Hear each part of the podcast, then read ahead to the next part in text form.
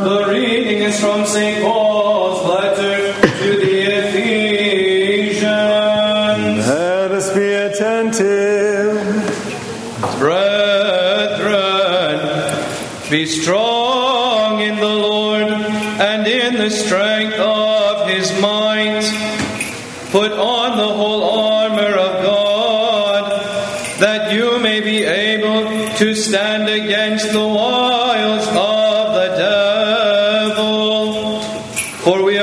contending against flesh and blood, but against the principalities, against the powers, against the world rulers of this present darkness, against the spiritual hosts of wickedness in the heavenly places.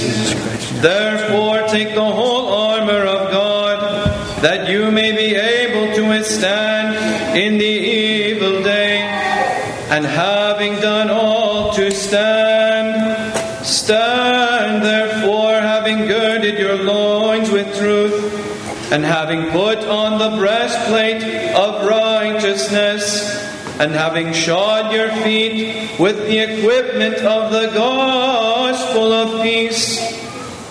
Besides all these, taking the shield of faith, with which you can quench all the flaming darts of the evil one, and take the helmet of salvation and the sword of the Spirit, which is the word of God.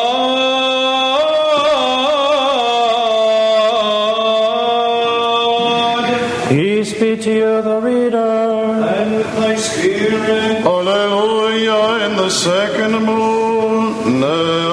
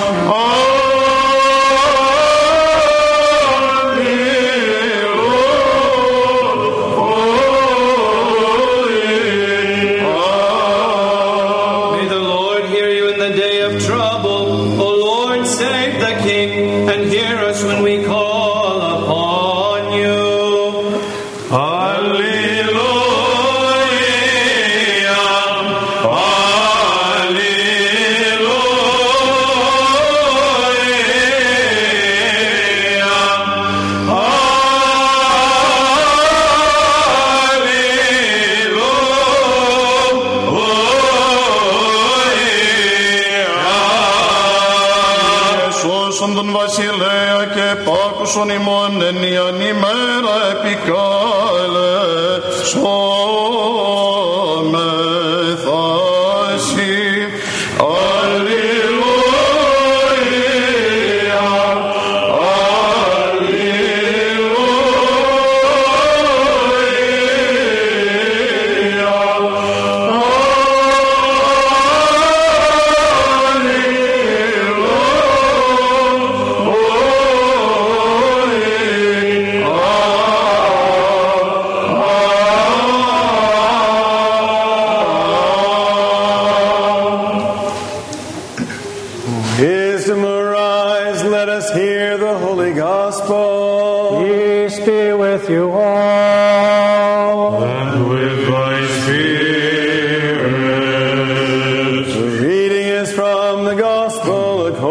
to St. Luke.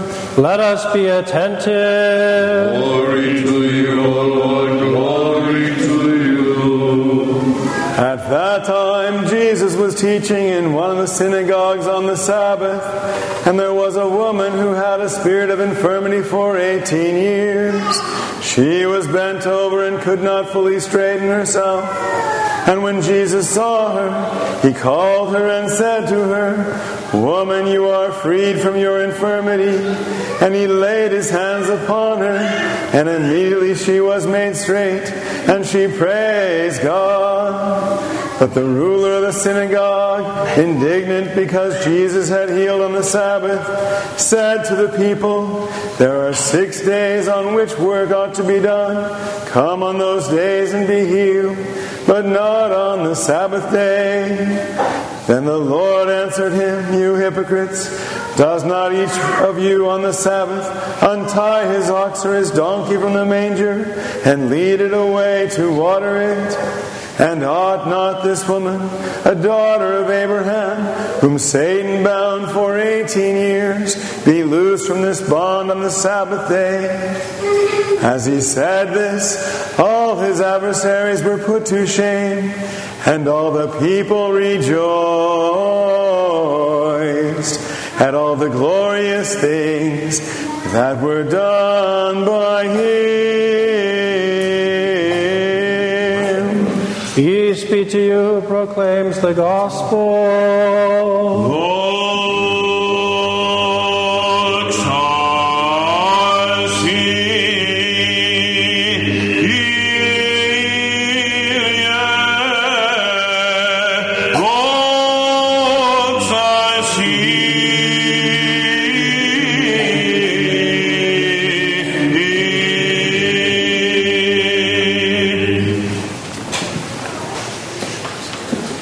Father, and of the Son, and of the Holy Spirit.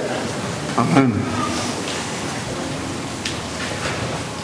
Now, if I say, Marco, you all know what to say. You can't even help it. See? we all know the game in the swimming pool. And sometimes our spiritual life can be like a really frustrating game of Marco Polo. You're just feeling all around, trying to find your antagonist, not really getting there. And this is what spiritual warfare can be like, where you run into the wall, you go into the deep end, and you still can't find your antagonist. But there's a, a certain way of playing that I remember with old, having older brothers, and those of you who have older brothers can remember this, where the bigger, stronger person who's not it goes behind someone who's smaller, holds them, and says, Marco, and uses them like a shield, and then the person who's it comes and tags them instead of the person that's saying it. Maybe you know this, okay? So, Despite its simplicity, this is actually a concise summary of what happens in spiritual warfare. And I'll get back to it in a moment. St. Paul today talks much about spiritual warfare. We have all of this language of swords and shields and helmets and all of these things that we need to get out into the war. But one of the things that he also says at the very beginning is he says, We are not contending against flesh and blood. He goes on to say that those who we're contending against are basically the devil and his, his bodiless hosts. He says we're not contending against flesh and blood. But what I say to you is that we do contend against flesh and blood. And this is so much of the problem of our spiritual life, is that we're constantly contending against flesh and blood. Flesh and blood being our fellow human beings. We make enemies all around us. We make people into adversaries, antagonists. Even our family members and friends, at times, they become our antagonists. The one who's bothering me, the one who's upsetting me, the one who's doing this or that other thing to me. We contend against flesh and blood, and this is our problem. So, back to that image of Marco Polo, of the strong person holding this other person, binding them. This is what's happening in these situations. A person before us is in some way bound by Satan, is in some way held by some passion, something that they're unable or unwilling to relent on. And it's the devil that is the one doing the binding. And so we instead, we don't get angry at the devil, not too often. We should. Instead, we get angry at the person that's right in front of us, the person that we can see. And so we remain blinded to what's actually happening, and we make the wrong thing the enemy. But St. Paul again warns us we do not contend against flesh and blood. Now, sometimes the roles are reversed. We're the ones who are unable to relent from these passions. We get angry, we get upset, we get envious, we desire the praise of others, all these things. And so we become the adversary to someone else. But it's the same situation. And in fact, most of the time, the devil's on both sides. Both us and the person that is our enemy are both bound by the devil, are both held captive by him. But we're blind to see that. We're blind. And so instead, We go feeling around and going after the wrong person, the wrong antagonist. Now, in the gospel today, we hear the story of two people who are bound by Satan. There's the woman bound by Satan, as it says clearly, our Lord says she was bound by Satan for 18 years with her infirmities. And so she comes into the synagogue, and our Lord sees her, has compassion on her, and he heals her right in that moment. Right in that moment, after 18 years of being completely bound by this, he frees her. And so everyone should be happy and rejoicing. But what happens? The, the ruler of the synagogue, what does he say? Says, Oh, you shouldn't be healing on the Sabbath. I'm talking to all you people out there because this man here is doing the wrong thing, and I want you all to know that. He did the wrong thing to heal on the Sabbath. And so our Lord rightly teaches, and he says, You untie your ox, you untie your donkey to let them go down to the water on the Sabbath. And this woman who is tied up, who is bound by Satan, is it not right that she also be freed on the Sabbath? St. Theophylact says in his commentary that the ruler indeed is the one who is bound. He says Satan, who had bound the woman in the first place, was angered at her deliverance because he desired her continued affliction. So he bound the ruler of the synagogue with spite. And through the mouth of this man, Satan reviled the miracle. This is how he always attacks the good. Notice, who does St. Theophylact say is speaking to Christ? Who's speaking to Christ in the gospel? It's not the ruler of the synagogue. He says again, through the mouth of that man, Satan reviled the miracle. Because you see, our Lord always saw who was actually behind the actions. He was never angered at people. He, was, he never saw humans as his enemy. Even those who were doing the most horrible, atrocious thing, he never saw them as his enemy. He knew who the enemy really was. And yet, how often we contend against flesh and blood. How often we make the enemies of the people around us. But I say to you, as Christians, our brothers are not our enemies, our neighbors are not our enemies. No one on earth is our enemy. We have no enemies on earth. We only have one enemy and all of his bodiless hosts that are constantly attacking us, attacking our neighbors, but we have no enemies. It's a very hard thing to remember. But isn't that what our Lord says? He says, He says, Love your enemies, bless those who curse you, do good to those who do ill to you, or who spitefully abuse you and treat you badly. What is he saying in that? He's saying, make your enemies not your enemies. Because in fact, they're not your enemies. But we're all blinded, and so all we do is we're playing that game of Marco Polo, and we're reaching out to the first thing that seems to be the antagonist. And that first thing that seems to be the antagonist is the person right in front of us. It's not the invisible that is behind that person.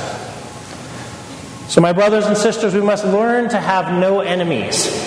And one of the most powerful ways that we have to do that is actually what we're in the middle of right now it's the fast. So, how does fasting relate to not having enemies? Well, if we have passions that we're struggling with, if we have anger, if we have jealousy, if we have pride, all of these different things that we're struggling against, fasting is a powerful, powerful antidote to all of those. This works in a mystical way. So often we think fasting is about food. We eat food, and then, of course, fasting is about can't eat that food. That's a food that God said or the church said you can't eat. So it's always the negative that we think of. But in fact, fasting is the positive. Because in fasting, we have the opportunity to say, oh, that thing that I can't eat right now, wow, I really want that thing. What does that say about me when I really want that thing? And as soon as I'm not allowed to have it because of the rules of the church, then I can see the passion that is before me.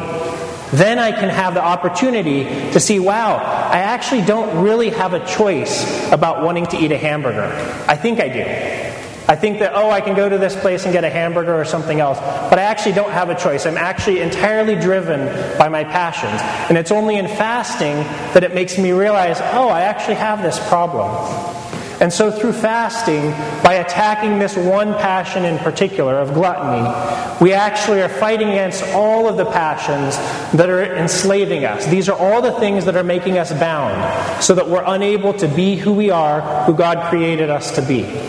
So let's jump into this fasting. We, it's not too late, it's never too late. The church always gives us more fasting. And there's wisdom in that. there's wisdom in that. Because we still need it. To our dying day, we still need it. We still need to be reminded this is the way that I have my weaknesses revealed to me.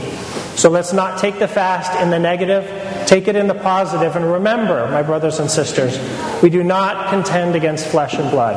Our neighbors are not our enemy. We have one enemy, and that is the only enemy that we have in the spiritual warfare. Amen.